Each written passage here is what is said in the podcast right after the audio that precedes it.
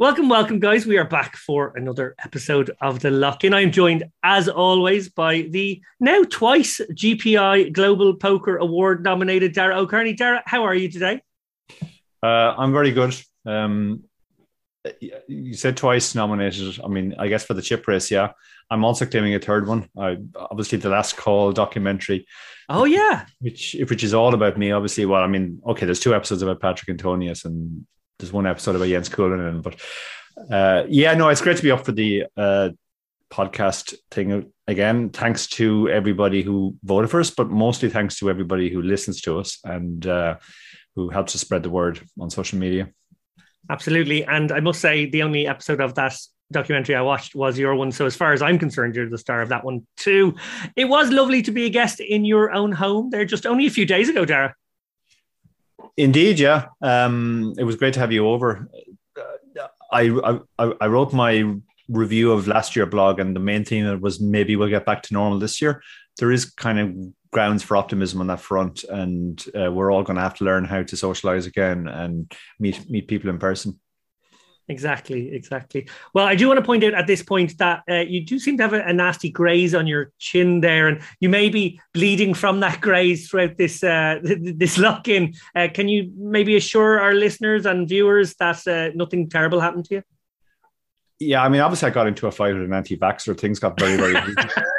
um, uh, no, on a serious note, it's it's yeah. The only time I ever shave these days is for this show because it's webcams on, and uh, yeah, about half an hour ago, I cashed myself pretty badly. I'm obviously completely out of practice in shaving. So yeah, I'll be I'll be dabbing the blood away from it when I'm off screen, but you will see me probably bleeding on screen.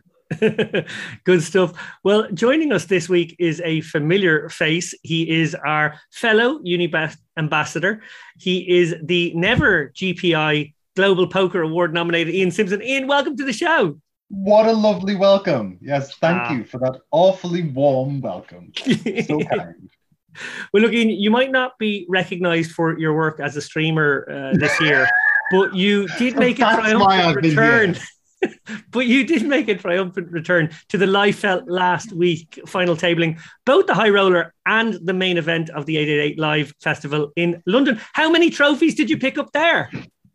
Um, I got close to two. Close, ah, close to, to, a trophy. Okay. Yeah, close to two trophies.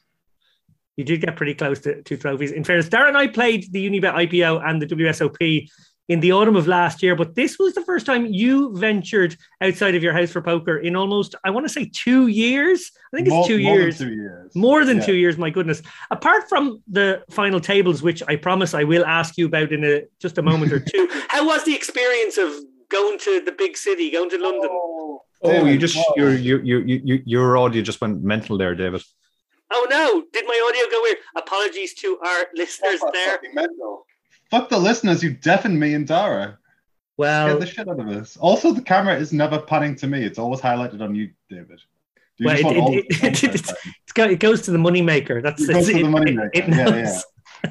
I apologize for that horrible sound, and I will try and remove that sound in edit, which will make it even more weird that we're referring to the sound that hopefully you guys don't have to listen to. But Ian, to answer my question, what was it like going to the big city and uh, playing some live poker? It was mixed. I woke up on Wednesday morning with this big sense of dread of I don't want to leave. I don't want to leave my house um, which is crazy because I love live poker. I love traveling, and I haven't done it in, like you said, two and a bit years. Uh, I mean, I missed the the last Unibet Open of 2019 because Emma was pregnant then. So it's before then was my my last live event. But as soon as I got on the train, I just sort of tucked into a good book and was quite content. And then I got to London and saw the familiar sights of London and felt, you know, kind of back to normal then walked into the Vic, and there was real poker players there. I haven't seen a poker player in two and a bit years. So I got a huge hug from Jack Hardcastle. I got a huge hug from the Tower, and all these other wonderful poker players who, I, have missed dearly.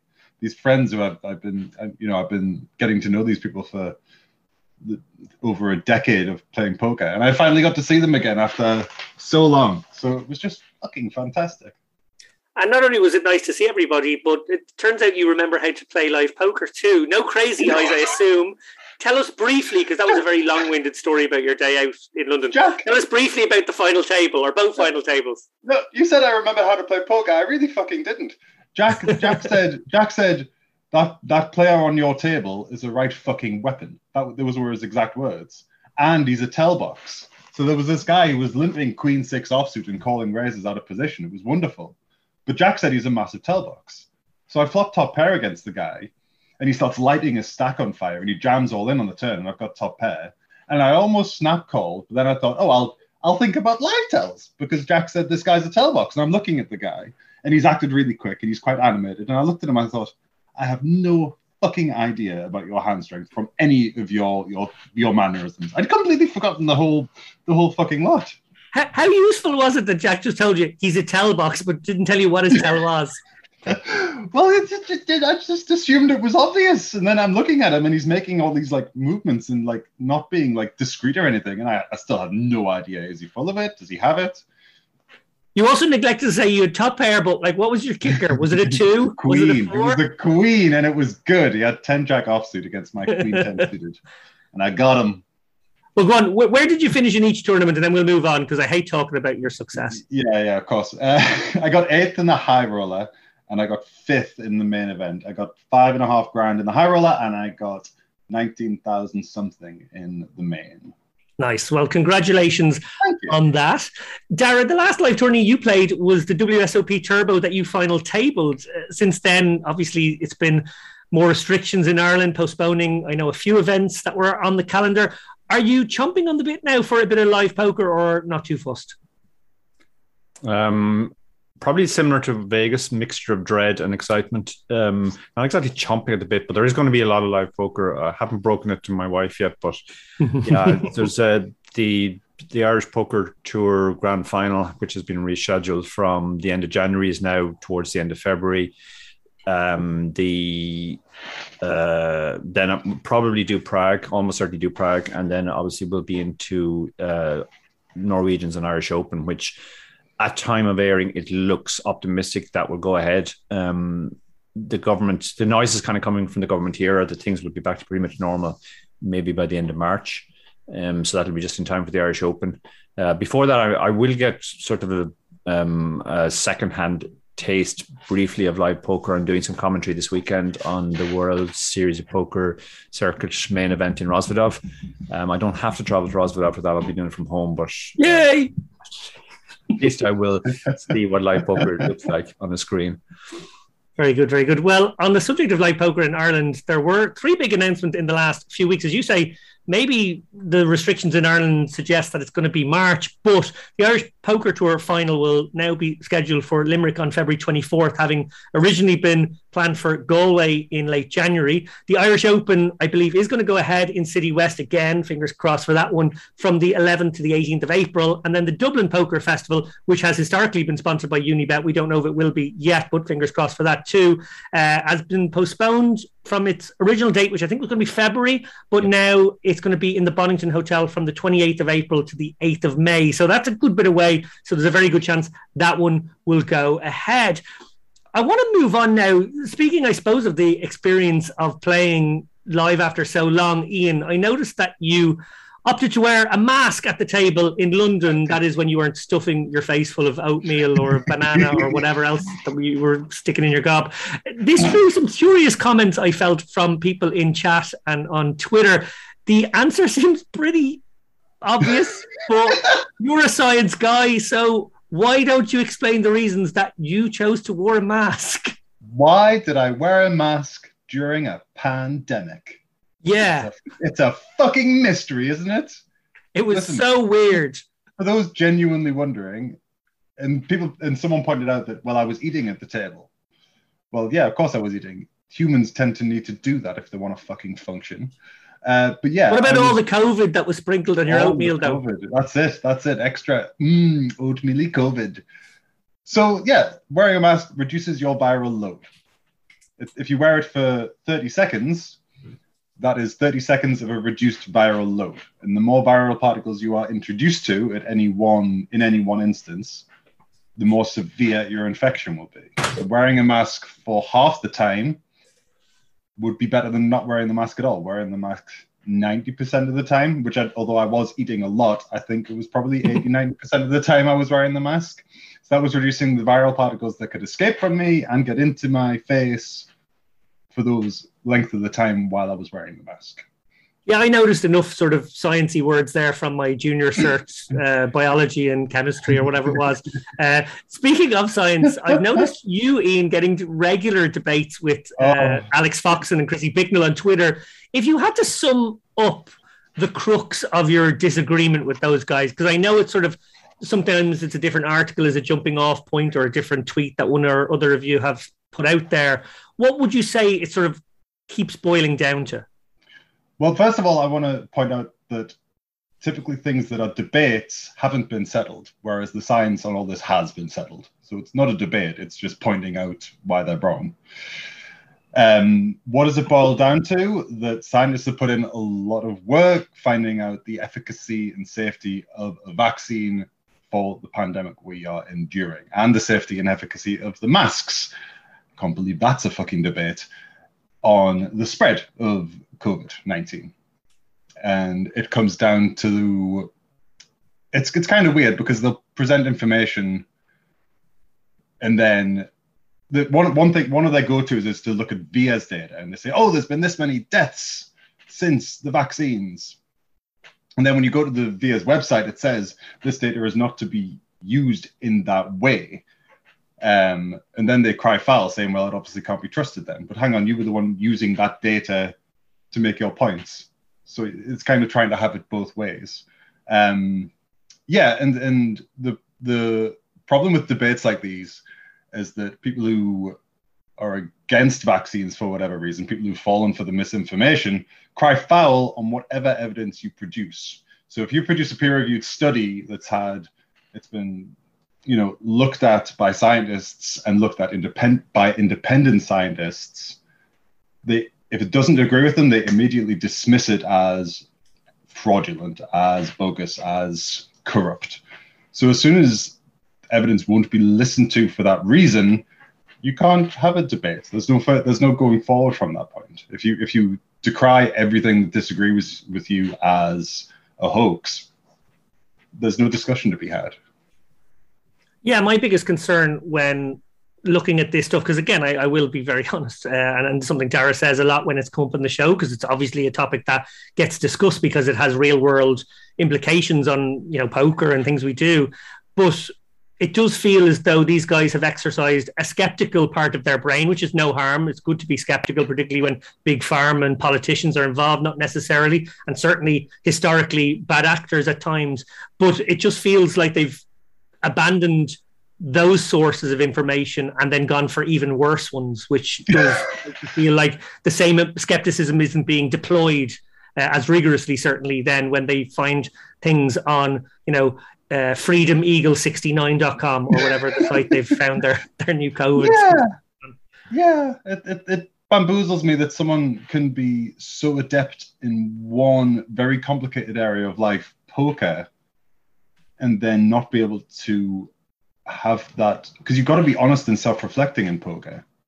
And you've got to be sort of be intellectually honest with yourself. And to not be able to apply that skill to another topic seems crazy but that's what's going on well, one final bit of COVID discussion. Uh, this is actually a subject Darren and I have weighed in on. Uh, we discussed it with Jennifer Tilly on our Christmas show not long ago. Uh, but I know you have a strong opinion on it too, Ian. What should happen to players who have a stack but find out midway through a tournament that they have COVID? Yeah, this is not fucking easy at all. Um, I put a post on social media about this before we knew Omicron existed. And I was calling for ICM payouts for people who test positive who have a day two to play. Because the alternative is to hope that a player will be honest, get a test, if testing positive, surrender the equity. I think I put this out before the World Series. So my example at the time was looking at the main event. If you bag 10 starting stacks in a 10K event, your equity, 100K, right?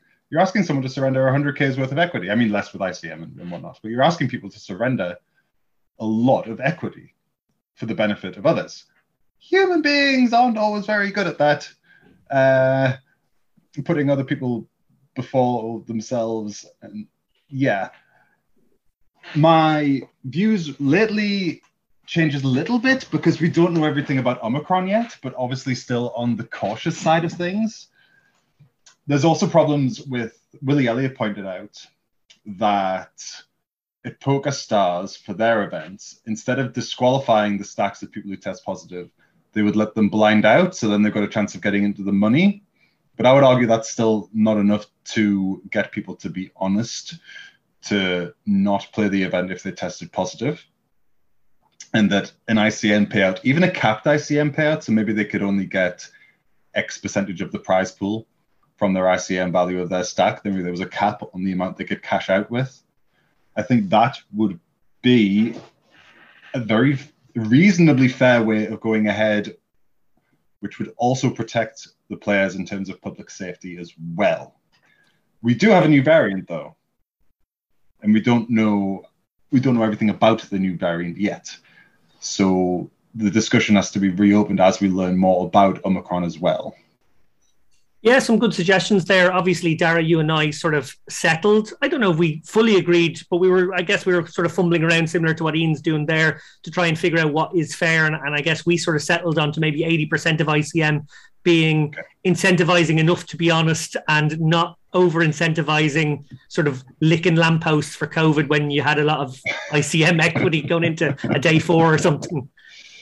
Yeah, I think that's that that's an important point too because if you if you give somebody their full ICM, you know, they, they will reach a point where most many people, let's say, would actually just take their ICM uh, as a preference to playing. If there's 80 people left and your ICM is worth a couple of hundred grand and 80th is paying 15 grand, um, you have a pretty strong incentive or at least a lot of people would to um, to sort of cash in at that point. And you know, you even see that deep in the WSOP main event. For example, uh, Jack Sinclair famously sold himself at ICM when he made the final table.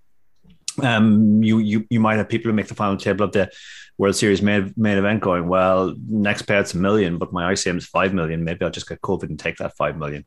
Um, so there, I guess there has to be some sort of punishment factor on that as well. Um, before we move on to COVID, I, I have been following Ian's uh, debates, and I think part of the problem here is just the casting uh, of the different roles. Like I can buy Alex Foxen, in the kind of like jock who's a bit suspicious of all the nerds and doesn't fully believe that they're doing.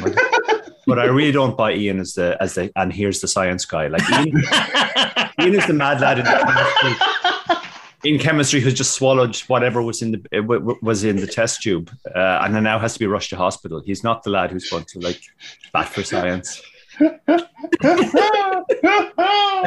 Amazing. Uh, we might just stop the show there. I think we're not going to reach a, a higher point in this episode. I mean, I, I, mean, I'm fucked now. You've just debunked the side of the vaccines and the arguments now, Dara. Way to go! You're going to be you're going to be responsible for the next wave. That's it. okay, moving on, moving on swiftly. Uh, here is a topic we cover a lot on the chip race, but actually don't give it quite so much love on this show yet. Mental game coaching in poker takes many forms. We've had on the show in the past Jared Tendler, Tricia Cardner, Tommy Angelo, Elliot Roe, and more recently Vaman Zarghami and Jason Sue. Yesterday, Dara and I had a wonderful interview with Karina Karageva from Mindset Design, a mindset coach who approaches mental game improvement in a scientific way, skipping, in her words, the motivational bullshit. Uh, that interview will appear on an upcoming show, so do look out for it. But I thought it could be a nice springboard maybe for our own chat on the subject now. Dara, you're not a mental game coach, but you are a coach. What advice do you give players in this area? Yeah, the only time I I ever have to sort of lean into mental game coaching uh, is when one of my students makes a big final table, and they generally come to me looking for a session at that point. Now, there's very little you can do for them technically at that point. Like they're not going to learn the next three to four hours exactly how to play a final table. Obviously, you can go through some technical stuff like their current stack size and what their current ICM is and how that might change if they doubled up. Um, but one thing I found over the years doing this was that you can add a lot more value sort of by just preparing them mentally to play the final table. Um, properly. And for me, the the key to that has always been just to anticipate what can happen, specifically the bad things that can happen.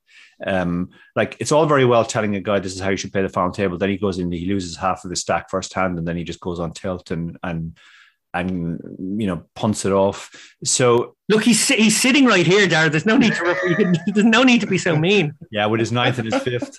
Um, but uh, yeah, like so, so, so I went to this thing of where I sort of did a checklist of imagine all the things that can that can go, possibly go wrong for you. You know, you lose half your stack to a bad beat say early on that that's going to affect you. Uh, just think about how you you you you would feel in that situation and how you would react what you would do to prevent yourself actually going on tilt. Long periods of card death is another one. You know people get very impatient when they're card dead and you kind of have to keep reminding yourself that you just have to keep playing your strategy and stick to that, um, irrespective of whether you're at you, you're on a rush or you're card dead.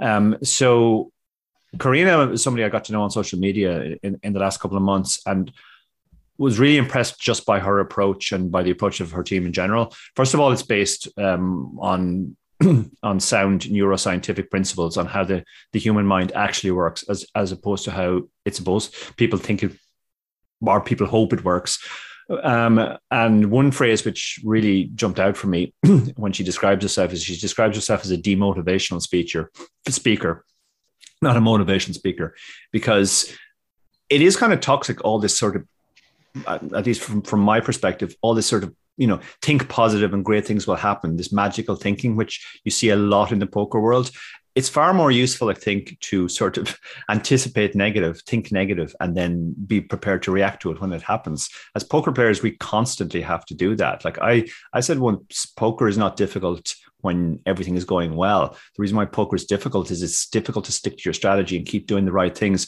when you're getting constantly punched in the face and bad beats left, right, and center. But that's really what makes a, a poker player long term. Um, so yeah, um, I'm personally very excited by Karina and her team's approach to this, and I think it's a very, very good fit for poker, um, where you know we have more negative experiences than positive experiences. Yeah, I'm reminded here. I don't know if it was a John Barnes commercial, but do you remember PMA? And it was like it was an, an ad for milk or an ad for something on, on UK TV in the 80s and uh, and uh, yeah, it was sort of PMA, positive mental attitude, and that was sort of seen as the the be all and end all. But I, I couldn't agree more with you. I think it's so much more dangerous to go in overconfident than it is to go in underconfident. Maybe specifically poker. Maybe there are other sports where you sort of want to keep your confidence high, and it makes a little bit more sense. But definitely in something that's punctuated like poker, and where the terrain can change as quickly uh, as you described there. Obviously, Ian, what do you do to work on your mental game? Uh, obviously, we've referred to your crazy eyes many times times. Were the Crazy Eyes in London? You've had two years to work on it. The Crazy Eyes did come out in London, but they, they came out they, they came out they came out with with their own blockers. You know, they've been they've been upgraded. You know, they know, ah. they know when yeah yeah they know when to use a flush blocker now. So that, that's interesting. so the uh, eyes are just widening, staring at the blocker. yeah, just stare at that ace of. I've got the two hearts. um, what helps my mental game is just being prepared. I actually had a, a conversation with Dara not so long ago about how people treat the game. And Dara mentioned it's a lot more like university now, where the people who study are the ones who succeed. And throughout my life, whenever I've been studying, I felt confident. Like when I was when I was at university, uh, going into into a test, the more I'd studied, the more confident I felt, and the better I performed. I get confidence from study, so I get and that makes when the bad beats happen a lot more palatable because it's not an unknown situation. If I bust out in a tournament in a situation where I wasn't sure, that can dent my confidence because, well, I've came across something I don't know, so I haven't been prepared for it. So it's kind of on me. Regardless of how the beat occurred, I wasn't totally prepared. That is on me. So yeah, study gives you confidence confidence improves the mental game. It lets you take the the bad things as, as Dara was talking about. And that's that's the other thing. When i when i went into the final tables this week i looked at my stack and i had a good stack and i said to myself the guy on your left has half as many chips as you. You can lose half your stack in one hand and just be prepared for that exact situation. So when it happened and it did actually happen i was you know this is just one of the eventualities and that's okay. On we go. I know what i'm doing with 20 bigs now Yeah, I remember that moment. I think you'd ace king against kings, and you'd already put in the three bet, and he put in the four bet shove. So, what were you going to do? Um, if this is a subject, guys, that interests you, because I think a lot of poker players do take an interest in this, maybe after a certain point, maybe after they've sort of got a handle on some strategic stuff and then they, they look for other ways to find edge. Uh, I do strongly recommend checking out our past interviews with all those mental game coaches I mentioned. I'd also recommend checking out Mindset Design's first podcast interview, which will be with Dara O'Kearney in coming weeks. Uh, Dara, I know you're recording that with the guys tomorrow, so I'm fascinated to get your direct take right after, but uh, obviously that'll be like a 90 minute session or something uh, in that vicinity. So I'm guessing you're going to go deep. I'm going to guess that you're going to get into a lot of good stuff there. Yeah, I think we are. Yeah, Karina is, is very professional and sent me all the questions in advance so I can think about what I'm going to say. We're, we're going to go pretty deep and also talk about uh, your favorite subject, the overlap between running and poker, and what I brought into running to to poker.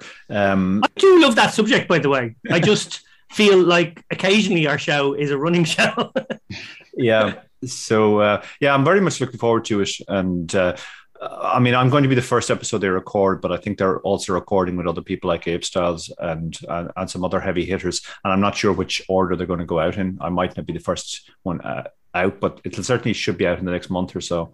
Um, and yeah, I'm not, I'm looking forward to the chat um, because I think we have we are kind of coming from a similar place on on, on the whole mindset stuff.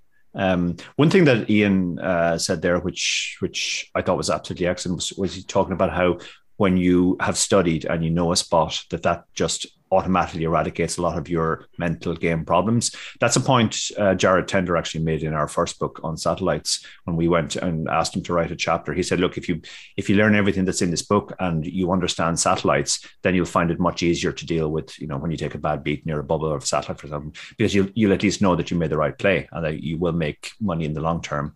Um, and I think that's something which is often overlooked. You know, people sort of focus on maybe little mental tricks or ways of reframing things, which which can be helpful. But really, the most helpful thing is just to be very good at poker and to understand the spots, and then it's a lot easier to have a strong mental game.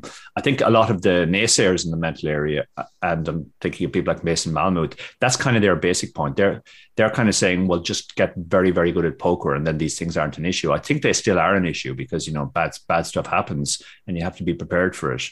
But nevertheless, the main point is uh, one of the great ways to just improve your mental game is just improve your game, period. Yep, well said.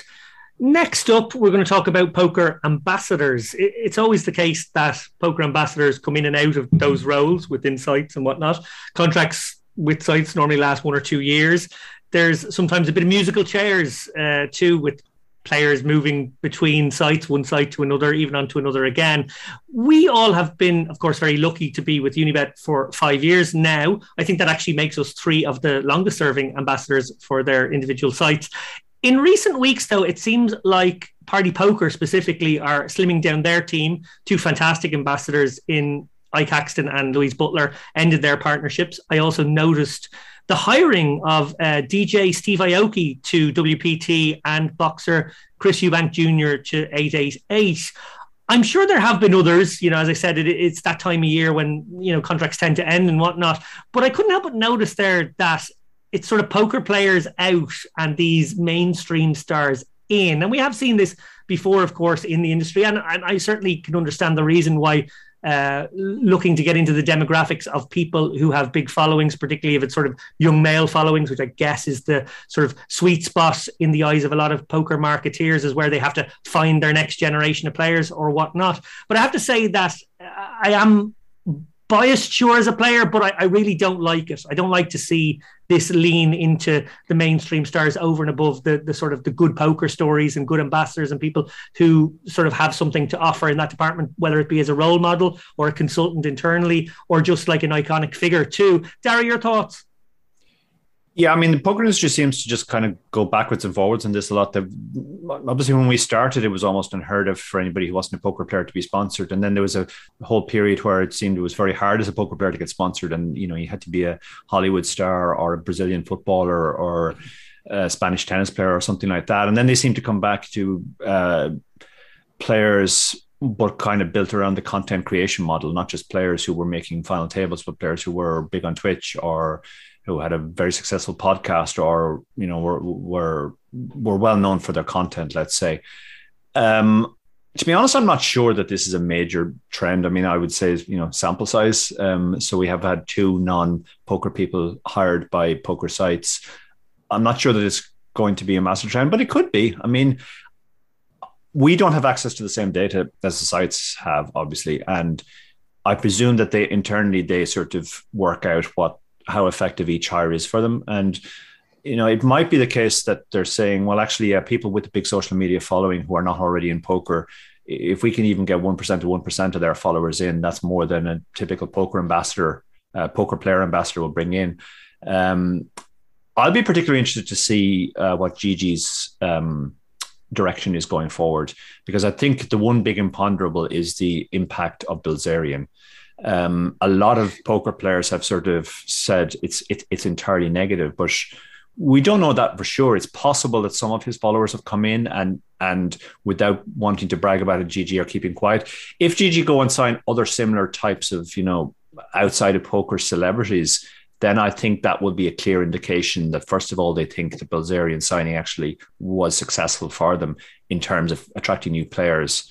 And I think other sites might then go in that direction as well. So I think the next few months will be quite interesting. See what GG do. Do they do they renew? Do they continue with Bilzerian, or do they get other players like that? Since they signed Bilzerian, they've mostly signed poker players. In fact, almost exclusively, I think. Um, so you know, there, the, let's say there are different signals out there. But Dara, I thought Bilzerian made all his money from poker, and uh, he fits the bill as one of these poker players. I, I, am confused now. I watched that podcast at Doug's, and now now you say it this way. I, I don't know who to believe. Ian, your thoughts? I've got a couple of thoughts. First thing that springs to wow, mind. Two, two, two at two once. for two final tables. Yeah.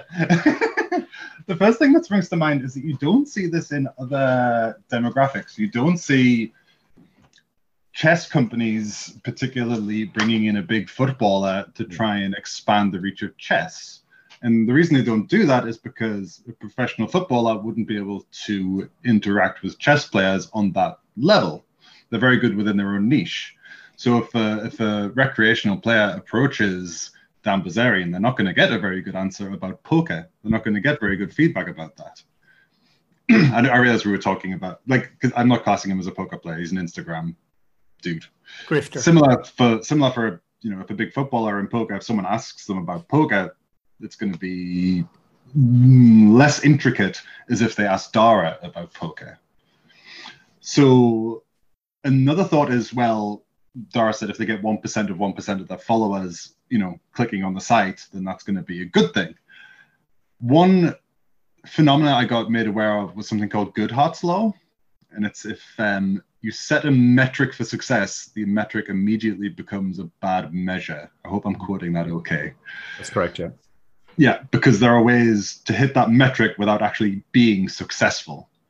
If you're if you give a social media guru a goal of getting this many likes on a post, well, so what if they get that many likes on a post from a business perspective?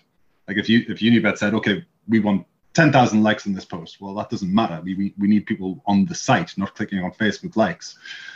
so I also think that's kind of interesting. I wonder if that drives part of it. I wonder if people who are high up in the company say, we want this social media impact, and that's been the metric for success so they hire someone with a big social media following like Ronaldo or Bilzerian or whatever, rather than a poker player who can really drive change, really help people get onto the site, really help people with poker. Well, I, am enjoying this point because I just have a, sort of an image in my head now of the site going, well, if we get 1% of 1% of Bilzerian, and then they spin the wheel, and then they're like, oh, another fake one, damn. Oh. it's not a real follower. Oh, shit. Let's get 1% of 1%. Oh, another fakey. Oh, no. Why did he buy so many fakies?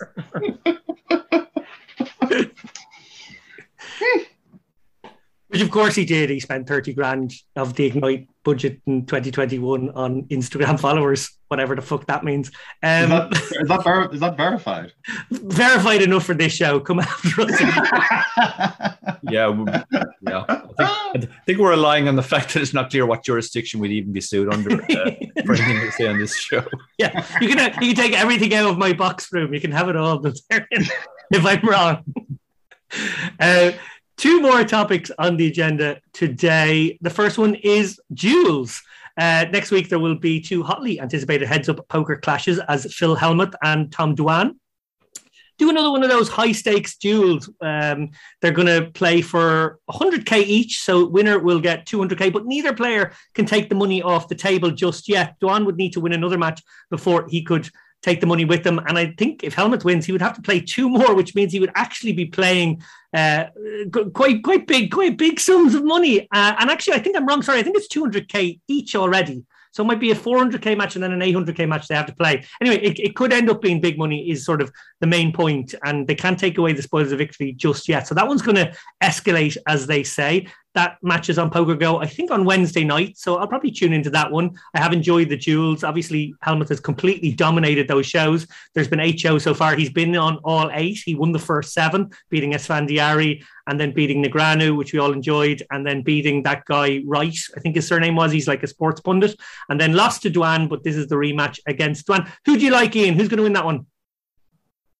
Sorry, dude. I have zero interest in these grudge matches. You just say a name, Jesus. It's not hard. the fucking first one. Who's who's right? Who's, Ike. We'll have Ike. Sure. He's he's so he, so he believes in the match between Phil Hellmuth and Tom Dwan. Ike Haxton will win that match. Thanks, Ian. That was a fantastic contribution. Fantastic, yeah, yeah. Clearly, when you're not talking about science or whatever you want to talk about, you can just switch off. You can just not pay attention to what I'm talking about. I wasn't switched off. I was tricked. Listen, these high stakes matches are great they should Clearly. be a great, they, they can be a great learning thing. It's just I prefer consuming other contact content for learning about poker. And as far as for the dick measuring between the players, I do not, I do not give. Fine, we're going to move away from dick measuring, and the other big heads up duel next week is our good friend science writer Alex O'Brien uh, taking on poker superstar Vanessa. Oh, you're happy now, Ian? Well, you can. I'm not yes. even going to ask you. I'm going to ask Dara for his opinion for this. No, no, no, no, Ask me. Ask me. No, ask no, me. no. Moving on. I have a good um, reason. Alex is playing Vanessa asked. for 10k. Shush now. Shush. Uh, courtesy of ACR, who sort of swooped in to the gap, very big gap left by GG. A year and months, uh, poor old Alex has been waiting for her match against Bilzerian. It was promised a long time ago. I think she she won uh, Dan Bilzerian's 21st birthday free roll in 1999 and is still waiting for her match. Um, and she will see, see that's see just in case you are watching Dan, that's me taking things out of context for hilarious satirical effect. It's not, you know, something that you get to replay and complain about. It's clearly a joke. You know, like the way Doug made jokes and Thomas made jokes. It's clearly a joke. So there, therefore, it's like that's the point. It's not like this isn't fucking panorama. I suppose is the point I'm trying to make. Anyway, uh, Dara, who do you think is going to win between Vanessa and Alex? Um, I mean, I love them both, and I'm rooting for them both, but even though that's not possible. Um, I mean, v- Vanessa is a full time player. Uh, Alex is a full time writer. Uh, she's a very good recreational player. Um, it's heads up, so that that's a bit of a leveling field. Um, and certainly Vanessa wouldn't claim to be a heads up specialist, but you would have to make Vanessa obviously the favorite, um, probably like a sixty percent favorite or whatever it tends to be when when when a pro plays um, a recreational player heads up. Um, but yeah, fair, uh, fair play to ACR for putting this on. Um, it, it, I'm actually far more interested in this one than I am in Hellmuth against who is it, Ike Haxton. Um, um, May as well be now. Yeah, it should, it, it's it's it's yeah, it's a nice closure to that story that started back in 1999, and um, now finally we're getting to see the heads up yeah, totally agree. Fair play to Vanessa as well. If she takes it down for the 10K, she has given the 10K to charity.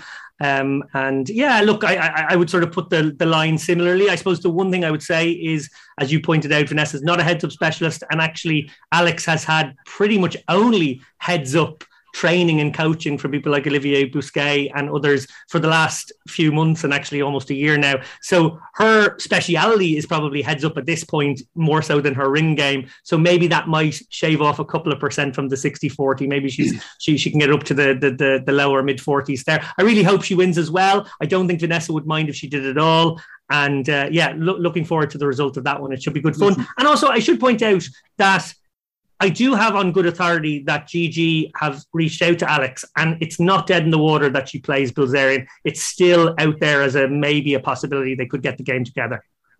Cool. Listen, listen. Alex actually wanted a heads up match against me for some practice. I play. I fuck off. I played. I. Well, no, I can't say anything, Darian. You, you you swept the floor with me before. Alex actually, I played her an hour before we went on before we started recording, and yeah, she's she's definitely taken to a bunch of the coaching she's got from Olivier Busquet et al. Um, she's got some moves, so it's not.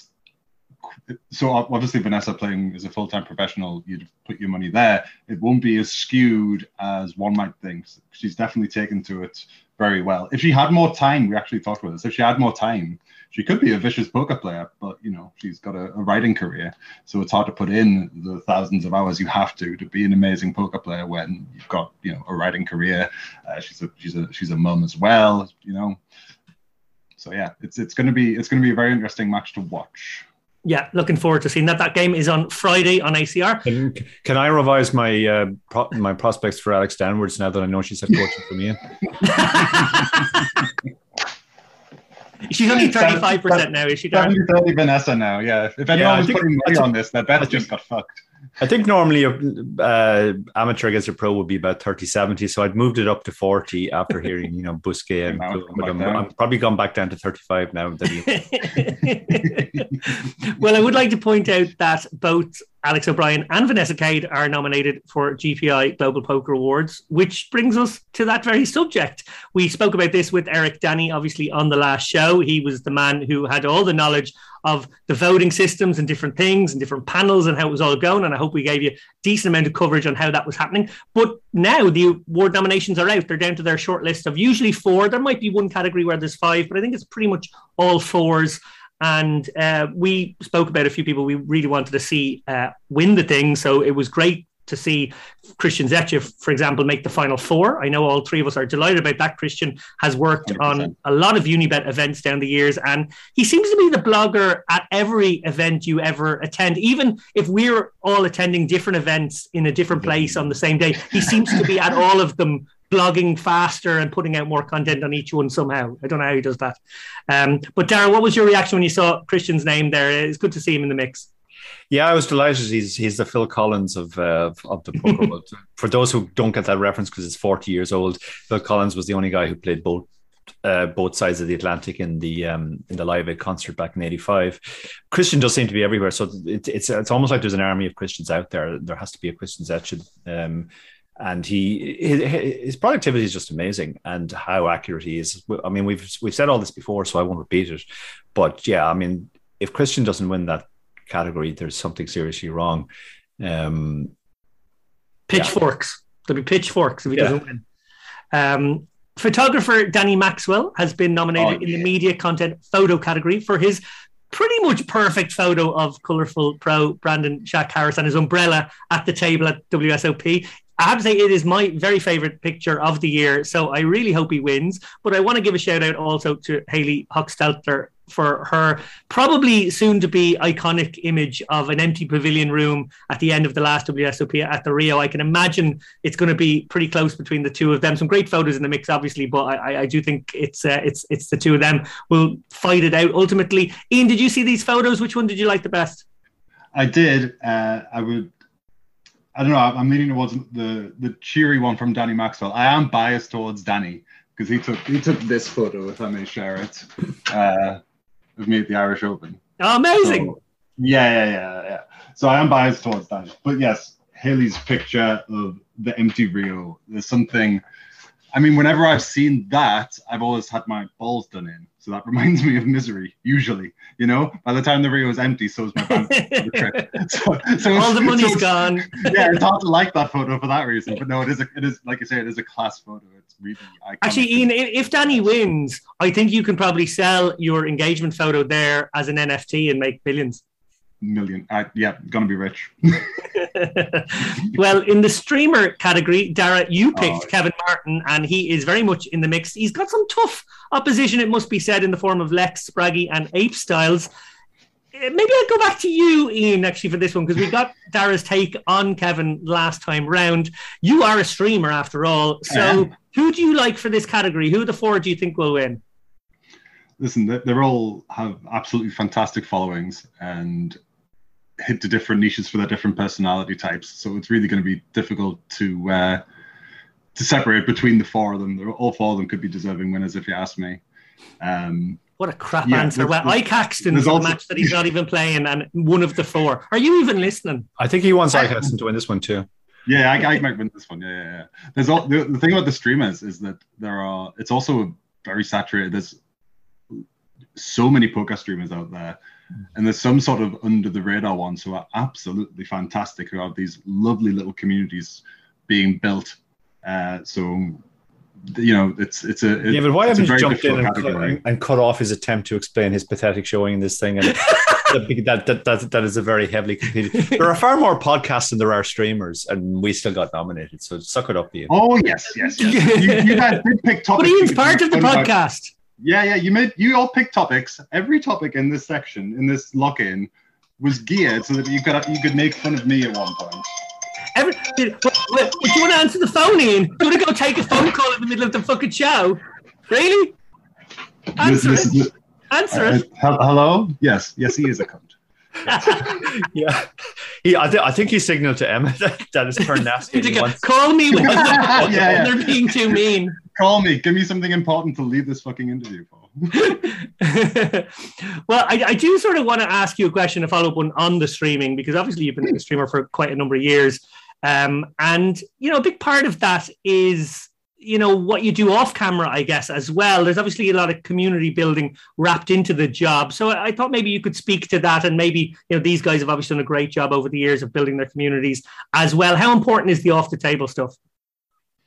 Very. And it's not something i i don't think i give it as much gusto as i could. It's definitely something i could work on in my own professional development i think being more active on facebook Twitter, Instagram, even TikTok or, or whatever. Um, but yeah, that's important. I don't know what else to say about that. The more you interact with the audience, wh- wherever the whatever the platform, the more they're going to come and watch you. So even if you're active on Instagram, it's going to help your Twitch following too. Very good. Well, for breakout player, uh, we mentioned last time out Vanessa Kade and Kaina England, who both made the shortlist, but no Jack Hardcastle. Boo. Boo. Um, Boo this is as good a time as any now, I guess, uh, to point out that there weren't too many non North Americans voted across the board. It was, as we sort of predicted with Eric Danis last time around, a bit of an American, mostly USA, but North American in general affair. Uh, I know Eric is obviously, he has hopes and dreams of it being much more multinational, multicultural, but it, it didn't pan out this time. Uh, in fact, I did a little tally 15.5 I went at 0.5 because it was it was co-host of a podcast. I, I made Hardican European, but Stapes is obviously North American. 15.5 of the 68 nominees in the 17 panel voted categories, that's only 23%, are not from the USA or Canada. One caveat I would point out though is that this was a slightly weird year where the vast majority of live poker was played in the US and a number of the industry categories are very much related to live events. So they were always going to go that way. But nonetheless, it's a really small number. And I think it shows, to my mind, that while it's fine to do global awards, if they are not sufficiently serving, uh, sufficiently shining, I suppose, a, a spotlight on poker from all around the world, then you do have to maybe reconsider continental awards where you know we could shine a light on maybe the less obvious stuff or people doing things in their regions which is really important particularly people doing things in non-english speaking uh, territories. Dara, your thoughts? Yeah absolutely. I mean we're bitching that not enough europeans are there um, but actually, the people who really lose out are the non American non-Europeans. Once once you move outside those two groups, there's almost nobody nominated, and the ones who were came in player categories where you know people like Michael Addamo, where it's just you know you just couldn't possibly ignore him. Um, but I mean, Eric made this point himself. Um, you know that stuff like the Brazilian series of poker, for example, tends to get overlooked. Um, there was a Japanese content creator in the best personality, so you know things are moving in the right direction. But I think, yeah, whatever it is, fifty three to 15 feels very, very skewed. It probably should be about 50 50. I mean, obviously, American Canada is huge in the poker world. Nobody's arguing that. Nobody's arguing that. It's just that a, the three to one ratio f- feels off. And f- to be truly global awards, I think we should probably see more Australians, more South Americans, more Asians, etc. Um, I think probably it comes down to who they're polling. I suspect if you got a list of the voters, you would find that the geographical uh, bias is also that we see in the nominees is also there to the same degree in the voters. Um, so you're obviously Americans are going to know they're Americans. We're not claiming that Americans are voting for Americans on patriotic grounds. It's just that you're going to know more about them, uh, the people in, in, in your immediate um, poker ecosystem rather than you know some some lad in Brazil who who, who has loads of followers there. Um, so I think to be truly global awards, they're going to have to spread the net wider in terms of who they're getting to vote, who they're asking. Hmm. I'm not sure, Dara. I'm not like it could be part of the Trump doctrine that you know America first. That maybe they do have to vote for each other. Maybe it isn't allowed. I'm not sure. No, I um, think I think that's unfair because I mean I know I know from talking to some Americans that, that you know s- several Americans told me that they voted for us, for example. Um, so people don't net, just vote on geographic lines, but it's just you know like when you go to the Eurovision, you see that most countries vote for their neighboring countries because they're the ones who are most they, they know the most about and probably have the most similar tastes as well. Um, so, so I think that's the issue. They, they, they needed to be truly representative of the whole poker world rather than just well, these are the people we interact with, so let's send them all a ballot. Absolutely, and I and I think joking aside, it is human nature to do that. So maybe the way you fix that is in the voting panels you select, and and, and you spoke well to that. Just to back up your point as well, Dara, 12 and a half of the 15 and a half votes were for Europe, two for Australia, one for Asia, and not a single South American in the mix. So that really does paint a, a fairly obvious picture that it's basically English speaking only and not very much outside of USA, Canada, and Europe, then you really are slim pickings to try and find a nominee out there. Uh, Ian, I, I, mentioned there how like maybe a solution to this is to sort of have regional awards as well.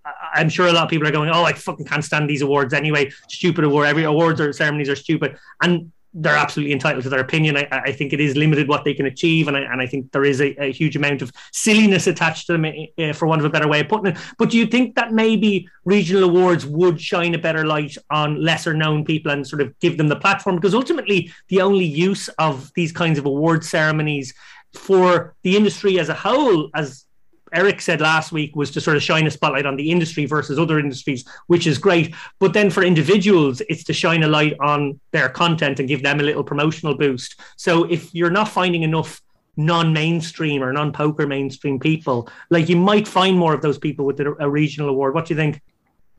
Yeah, hundred percent. I can't help but think back to sort of what I know about in Twitch, because Twitch, to a degree, isn't totally regional because it's it's very multicultural. I know my stream it is majority UK players. But having said that, Ian, like if, if, if they did a top five Newcastle poker streamers, I think you just about get in there. just about get in there. Just about. What is it? Top five in Newcastle? Yeah, Newcastle, yeah. Could you actually check my check check the information? We could be wrong, Ian. Maybe you might have just missed out on a nomination, but we are checking that. I'll off, take six. Six is fine by me. Yeah. but yes, I agree. I imagine language barriers might be part of the problem when you're talking about sort of non-English um, countries getting more recognition. It would require lots of people being fluent in various languages to be able to get the communication lines between them and the, the owners of GPI. Uh, I don't think there's a very easy solution, so I'm not going to pretend to be able to present one. Uh, but yes, it would be very nice to see more representation. I wonder if there could be more uh, refined Twitch awards as well, because there are some absolutely fantastic streamers out there. um, who can't really touch Lex and Spraggy and Ital because you know they're in the in the thousands and thousands of viewers. Um, and it's very hard to, to compete with that. I think there's I think there's definitely recognition to be had for some of the smaller streamers who are, you know, performing extremely well and putting on good shows. Absolutely. One final question before we go, Dara. You, you, made a very good point to me off camera a couple of hours ago about how maybe as well when you're trying to compose this voting panel. Now, and I know he does a good job of sort of selecting people for things that they think they'd be expert in or knowledgeable about. You know, for example, we're on the jury for I don't know. I think I get maybe eight or nine ballots. I'm sure you got something similar, but we didn't get all 20 ballots or 17 ballots or whatever it was, uh, because obviously it was decided that we wouldn't know enough about maybe some of the other categories or what was out there.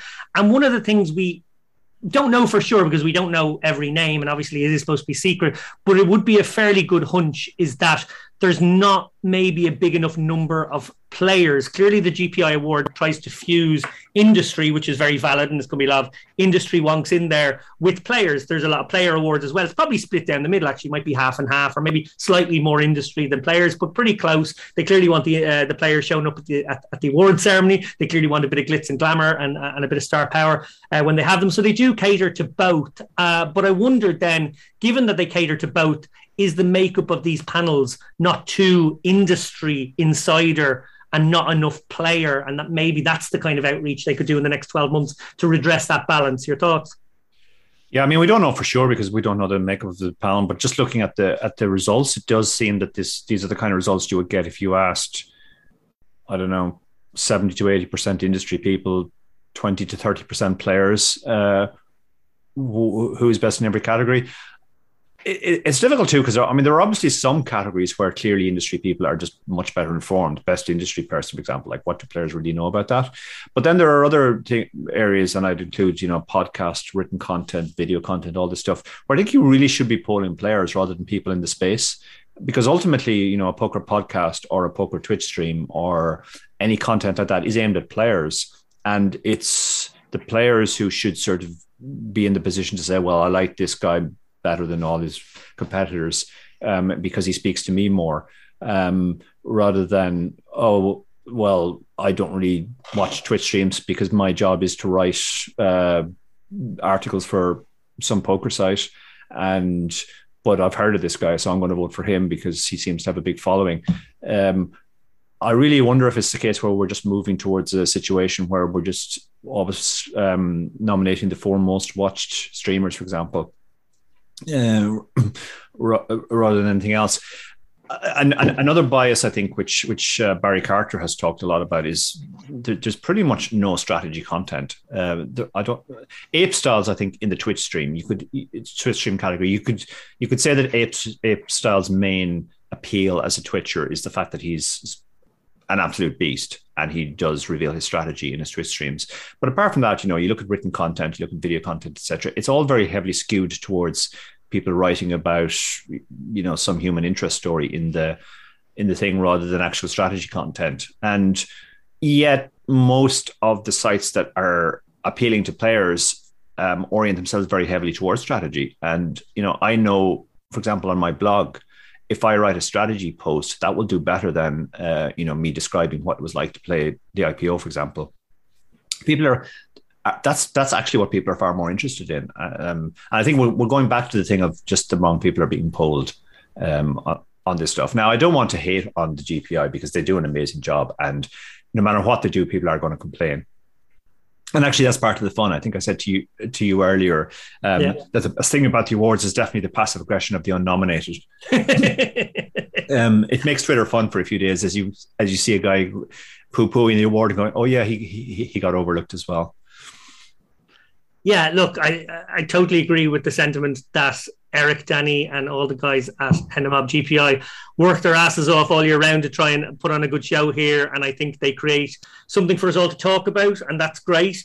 But I suppose to, to fully get behind your point there, I think written content, for example, as, as, as an award category, is literally four samples of work and not maybe the body of work somebody did over the year or not a book versus a thousand word essay. That's very hard to compare. And actually, I think that category of media content used to be just one category. It wasn't even split between photograph, uh, uh, written and uh, streamer or video, sorry, video.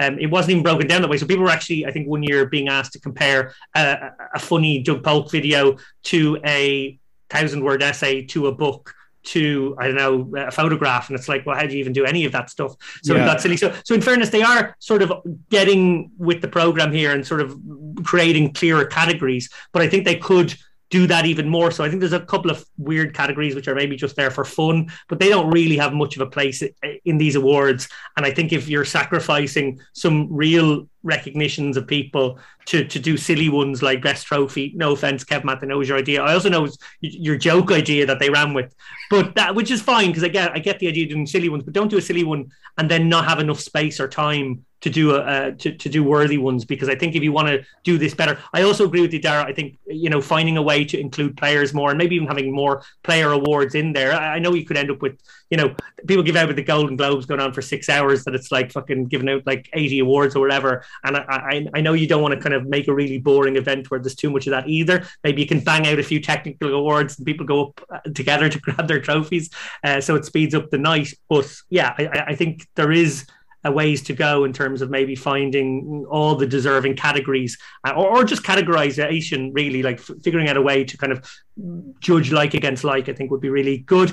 Ian Simpson it has been wonderful to get you back on the show. Your second visit to the lock-in. We love having you on I know you love tormenting me every time I come on the show. It's it's hard it's hard to appear. Well, like you say that, but then you basically didn't listen whenever it wasn't you talking, and like you know. I was fucking listening. You just asked questions that were that were outside of my niche. You asked me about COVID, and I was able to rattle off answers very easily.